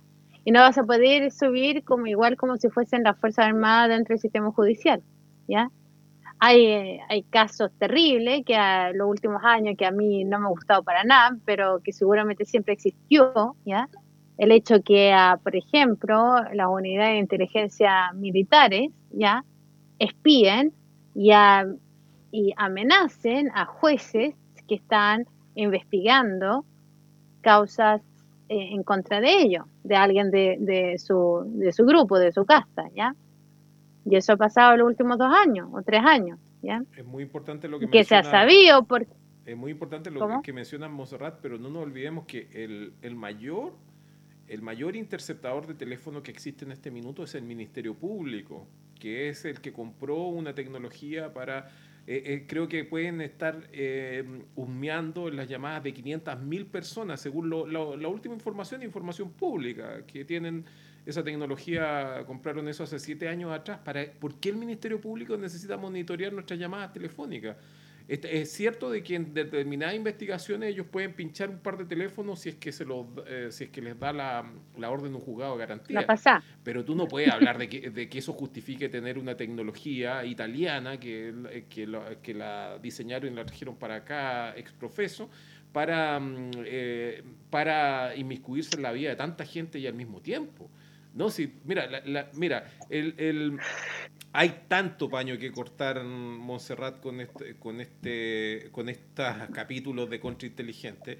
Eh, yo eh, nada más le hacía esa acotación a Héctor Moraga eh, respecto a, bueno, generemos jueces democráticos con una cultura diferente. Estaba mencionando justamente aquellos jueces que se generaron diferentes y que se han comportado exactamente igual a todos los demás en esta pasada. Y por lo tanto pareciera que el asunto es más complejo y más profundo. Pero. Ariel, una, pregunta, una pregunta, Ariel. ¿Cuál sería un buen sistema de elección en el, en, el, en el Poder Judicial? ¿A través de las universidades? ¿A través de votaciones, como se hace en algunos países? ¿De integración tú te refieres? o sea, ¿cómo, cómo elegir a buenos jueces que, conformen la Corte Suprema? Claro, cómo generar, el, el, problema es que se autogeneran. Eh, eso, eso, eso se supone que es lo que se ha peleado, porque hay autonomía. Eh, y, claro, el tema es que están trabajando para la casta en un país claramente dividido eh, y por lo tanto están... están A ver, stop, stop, stop, stop, stop, stop, No, no, el país no está dividido, perdóname, no está dividido. ¿Dónde se ¿No estábamos en guerra? ¿No estábamos en guerra? No estamos en guerra, no, no, no, no, no, no jodan, no jodan con eso, no repitan esa cosa, porque Chile no está dividido, no hay crispación ni siquiera del debate. Ya el chileno está hablando como habla el chileno todos los días y está pelando. Y está diciendo lo que piensa y lo dijo en la calle, lo dice en el taxi, lo dice en el supermercado, lo dice con las conversaciones normales o usuales que tiene con su gente, ¿cachai? Creo que, que Chile no está dividido, absolutamente no hay un grupo muy pequeño, ¿ya? que insiste de, de, mantener el, poder y lo tiene que hacer, porque si no, que, le, le, ellos no saben otra cosa, ¿ya? Y está el resto, que es la inmensa mayoría para, para citar al presidente Piñera, es la inmensa mayoría, y eso yo diría que 99.9% de la ciudadanía chilena está hastiada, está chata, ¿no es cierto? Yo creo que una excelente este grupo. eh, existe, una existe una excelente acotación, Monserrat, porque eh, desde el discurso se quiere decir que estamos en un antagonismo como si la gente se estuviera peleando en las calles. no, no, yo me refería a una división de clases. Y, y, claramente el tema es pero Ariel si tú has visto tú has visto para defender una clase em, para pero espérate, es la clase pero esa es la cuestión que está pasando hoy en día, porque si hay que entenderle la, la encuesta socioeconómica que hacen, yo no sé, ¿ah? digamos, han como una idea, una pista, ¿no es cierto? Es que la, la encuesta están diciendo que cada día más gente no se identifique con ser clase media, a la baja, ¿cachai? Y eso fue lo brillante que ocurrió durante la dictadura, que todo el mundo podía ser clase media, aunque sea un trabajador, que, casi no, no, podías, ¿me entendí? No podías llegar a, fin de mes a una trabajadora, ¿ya? Pero aún así te hacían sentir que eras parte de la clase media, ¿ya? Y eso se ha mantenido durante toda la concertación, incluyendo a los gobiernos de Piñera también, ¿ya? Y ahora eso está tremendamente a la baja. La gente está diciendo, yo no soy de clase media, es que es un despertar, es un despertar porque, porque si tomamos, digamos, en términos de las ganancias, si hay, si hay 1.800 chilenos que ganan mensual 1.800 millones de pesos mensuales, la mitad debería ganar 900 millones de pesos mensuales. Y no, no existe. Ya, pongámosle que la clase media gane 10 millones de pesos mensuales. ¿Cuánto es esa gente? Ya, bajémoslo. 5 millones o sea, quiere decir que al final esa clase media real es tan poca que no, que no, no pesa. Esa, y, aquí hay una división que son los empresarios y, lo, y la clase eh, trabajadora eh, especializada, la que tiene su, su, cartón, y no hay más que eso, pero son trabajadores versus empresarios. Ahora, por otro lado, la pregunta es, eh, bueno, hay mucho que siento, yo siento que hay muchos empresarios o gente que dice, bueno, al final dicen, yo robo porque me dejan robar. O sea, mientras no haya leyes aquí, yo hago lo que, lo, que, lo que se dice la ley. Cumpliendo con la ley, yo estoy dentro de lo correcto. En el caso de estas familias que ganan 1.800 millones de, pesos mensuales, pucha, mínimo sus empleados deberían estar ganando un millón de pesos mensuales, la que le lava, la que le limpia, el jardinero, que, que al final significa casi nada al lado de esos 1.800 millones de pesos, ¿no? O es al contrario, esto. Yo creo que es al contrario. Yo creo que e, esas familias que están ganando 1.800 millones de pesos al mes no deberían existir. Es inaceptable. y no es ético. Es insostenible moralmente. Entonces e, es una cosa... ¿Cómo? ¿Cómo ganan esa plata? Montserrat han llegado... ¿Me entiendes? Entonces... Ah, qué rabia. no entiendo, yo, es que, te estoy tocando puntos súper, súper importantes, eh, son importantísimos son importantísimos. ¿Qué hace la Fuerza Armada, el sistema judicial y la prensa? ¿Ya? Además, quiero agregar una cosa con, la prensa, es que el Mercurio siempre ha estado quebrado. El Mercurio nunca ha ganado plata en realidad. La tercera también. Desde hace más, desde hace más de 100 años atrás. Es decir, constantemente a través de avisos del, del mismo Estado, del mismo Estado, o sea que cuando el, Mercurio empezaba a escribir poniendo titulares gigantescos en esos tiempos cuando se leía el Mercurio ya, en contra de algún gobierno de la concertación que no le gustaba, que bla, bla, bla, etcétera, y empezaban a llegar los avisos. Y se callaba. Álvaro, Bardón. Mm.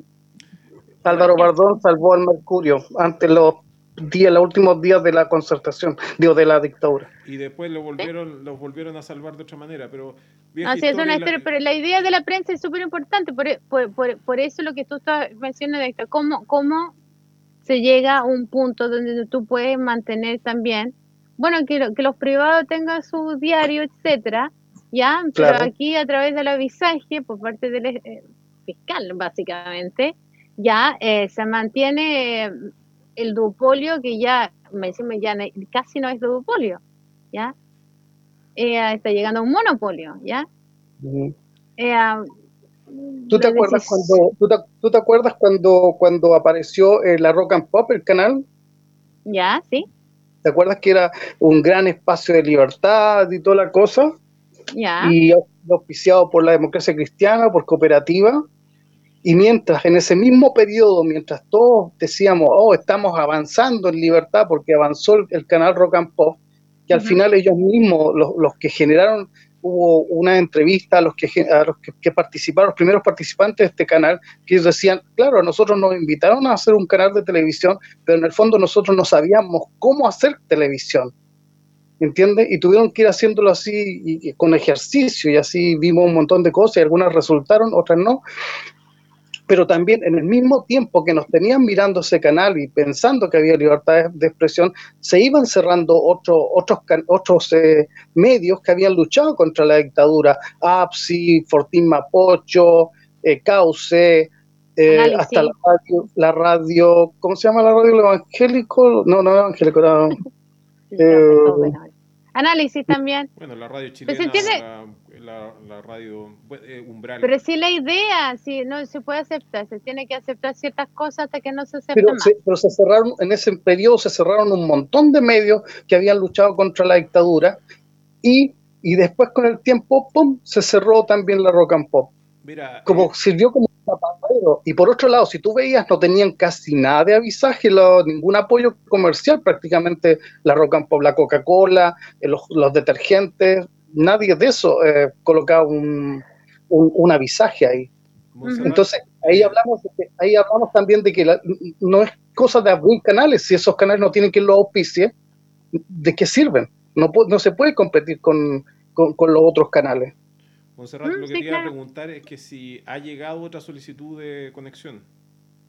Ah, ya, sí, gracias, yo me despido. no, no, no, espérate, espérate, espérate, espérate, quédate ahí, Héctor. Quédate ahí, Héctor. Quédate, eh, quédate, ahí por, por, por, algo en específico. ¿Te ha llegado solicitud? Abrimos el último micrófono porque es que se me están quemando las lentejas.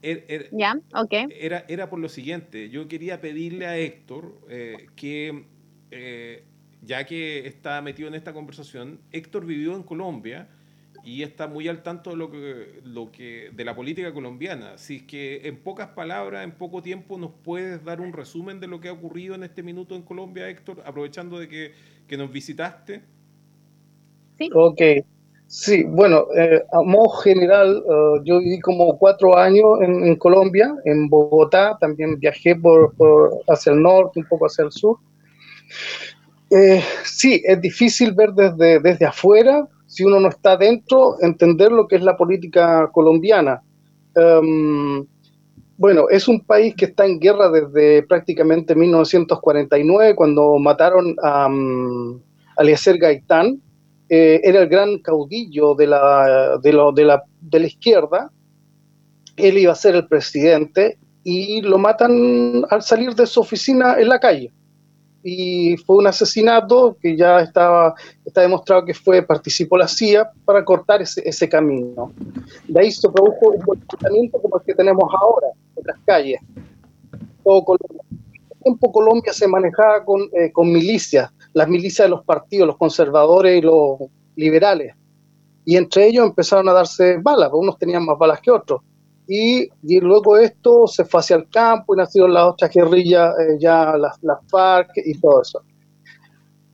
Bueno, con, el tiempo ahora llegó un proceso, yo viví el proceso de la, de la firma de la paz y, y, ahí fue que, bueno, en principio yo ya sabía que, digamos, la, la, paz no le iba a hacer el, el, ni el FARC, ni la FARC, ni, ni el gobierno, la paz le tenía que hacer la gente porque ellos se iban a poner a, hablar sus cuestiones, porque lo que había que sacar de la discusión era siempre la guerrilla, porque cualquiera que protestaba le echaban la culpa de que era la guerrilla.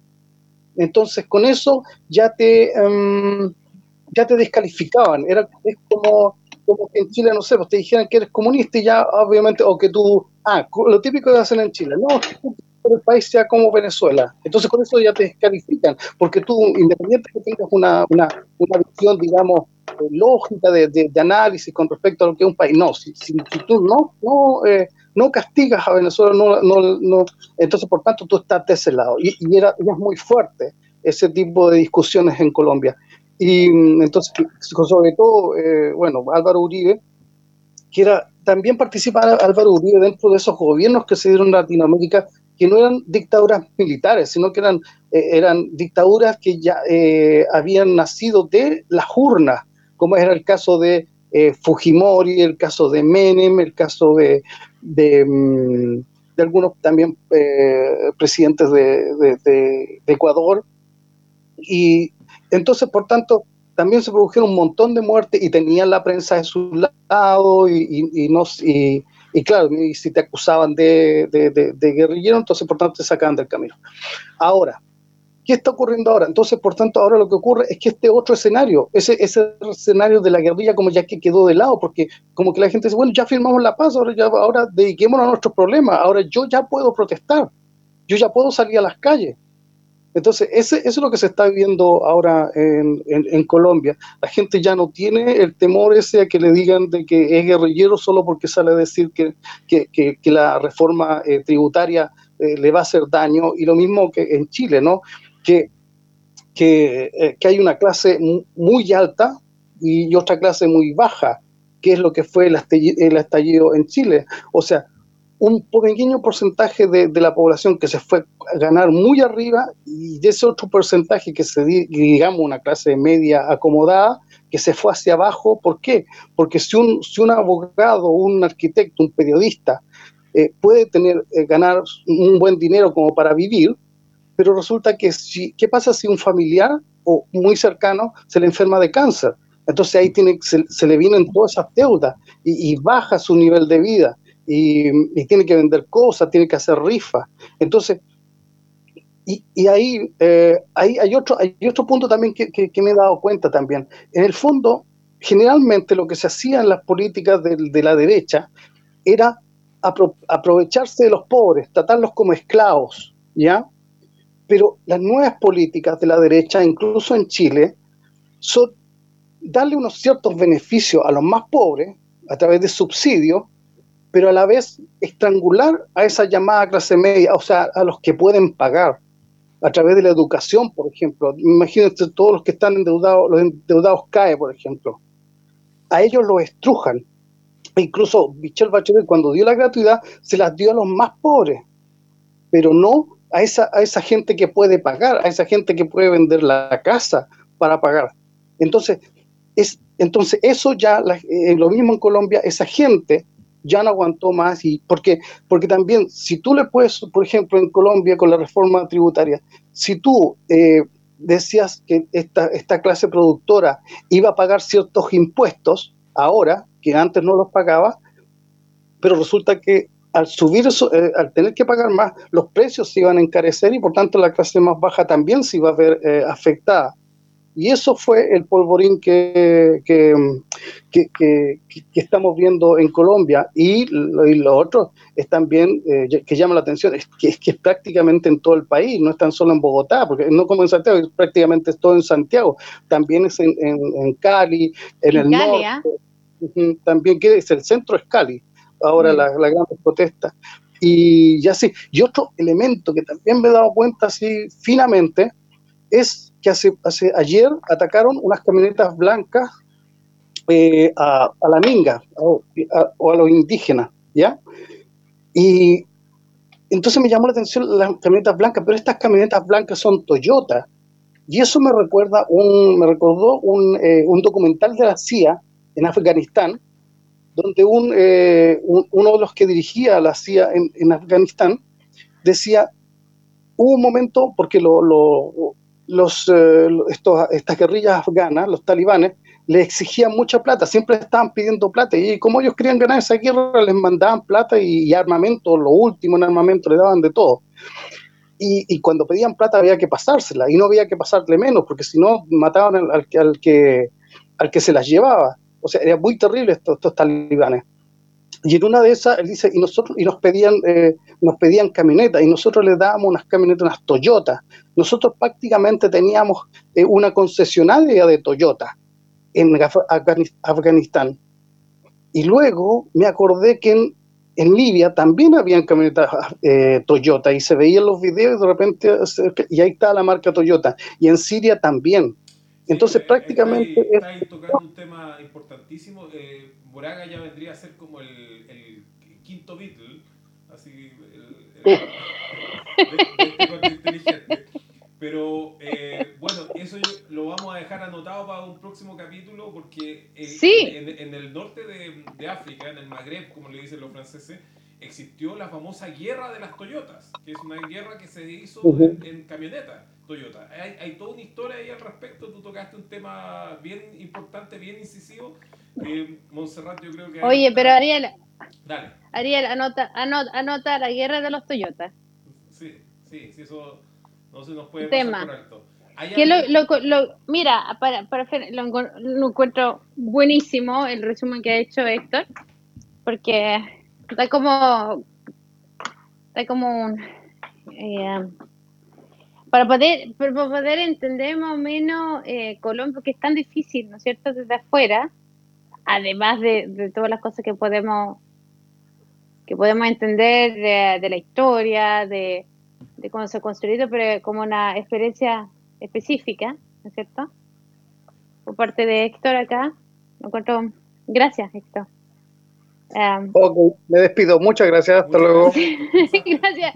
Bueno, vamos. Yo, yo, creo que Héctor lo tenemos que invitar a todo, todo lo contrainteligente, ¿no es cierto? Y el problema que tenemos nosotros, Ariel, me estoy dando cuenta, es que que estamos tocando temas que son muy grandes, que se necesitan conversar, pero así a profundidad. ¿Cómo lo hacemos? tenemos que, tenemos que, hacer, que acotar, no sé. Porque ya llevamos, a ver, una hora y 48 minutos, ¿no es cierto? Tú dijiste una hora y media y que esto se acaba. Eh, y ya, ya estamos pasados 18 minutos, Monserrat. Sí. Sí, en todo caso, eh, esta es una semana de elecciones, ¿no es cierto? Y eh, se cierran las la campañas el jueves, tengo entendido, ¿no? Y después se vota el sábado y el domingo, ¿ya? Y eh, durante la noche las urnas van a estar custodiadas por nuestras queridas fuerzas. Por Catherine Sí, la Catherine. Hmm.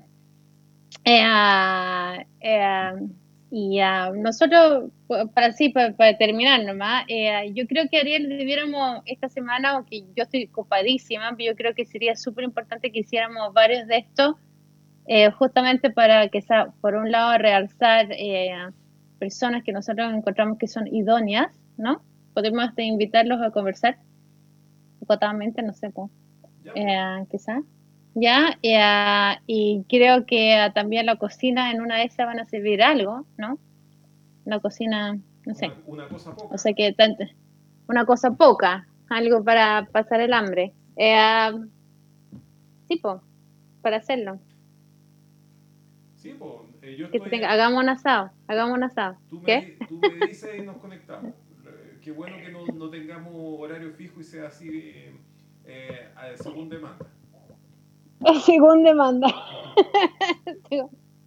bueno, en fin, eh, abrimos, para que se sepa, abrimos los micrófonos hace más de 50 minutos atrás, o sea que nadie me alegue después. Eh, y, uh, y nos vemos, yo creo que dentro, ojalá, no sé, padre, ¿tú podías el miércoles o no? Sí, me tiempo Cuando baje la, como dices tú, cuando baje el sol. Porque no sé por qué onda necesitáis onda tener una conversación cuando baje el sol, pero bueno, en fin, cada uno con su tema. Eh, es que nos están mandando muchos eh, saludos de, amistad, ¿ya? A ver. Eh, que el miércoles? ¿O podemos, onda, seguir todas las noches si queréis? No, no. Eh. Tengo, mira, tengo seis botellas de vino que me tienen que durar hasta el, sábado. Pucha, está ahí contando plata adelante los pobres. A mí, a mí se me acabó. estoy, eh, estoy con ley seca acá arriba. Así que si alguna alma caritativa me, me, me, arroja así con Alguien necesita trago. Con un, helicóptero de las Naciones Unidas y me arroja un, unos copetes para acá. Te puedo imaginar. Eh, eh, Abran los moteles y los bares, gente, porque la gente anda muy, muy, muy, muy, muy triste. Ya no da más. Sí, mascarilla, mascarilla mascarilla y, y eso, pues esta es una semana de, eh, de, elecciones liberales como nosotros pensamos en el mundo de democracia liberal. y Ariel, y mira, a todos los eh, lo que nos han escuchado, y que se acoplan a esta cosa. Eh, muchísimos saludos y yo creo que onda, ¿cuándo podéis tú, Ariel? Digámoslo. Cuando tú me digas yo me conecto. Ya estoy encontrando la, la forma de, de simplificar la, los cables que tengo que... que sí, mansos cables que tenéis. Sí, y subí el último que hicimos, o el primero, en realidad el primero que fue el último. Ya, pues. Sí. yo estoy aquí en el frente de la batalla, primera línea de fuego, esperando llamado. Sí, po. ya, Regio. Entonces, eh, mañana avisaremos cuando viene el próximo control inteligente. Yo creo que podríamos abrir los, eh, los micrófonos quizás antes, ¿ya? Eh, si alguien quiere comentar el tema que estamos tratando hoy día, fueron varios temas eh, profundos y um, difíciles, ¿ya? Eh, y que dan para conversar durante días, diría yo. Sé que, ya, entonces mañana, ¿sí? ¿Ariel? Ya. Ahí avisamos por Twitter. Muy bien. Ya, vamos a ver si grabamos esta cosa y lo subimos otra vez. ¿Ya? Ya. Ya, vale. Eh, chao a todos y todes y todas. Chao, Monserrat. Un placer. Chao, chao, Ariel. As usual. Ya, un abrazo. Chao, chao. Chao.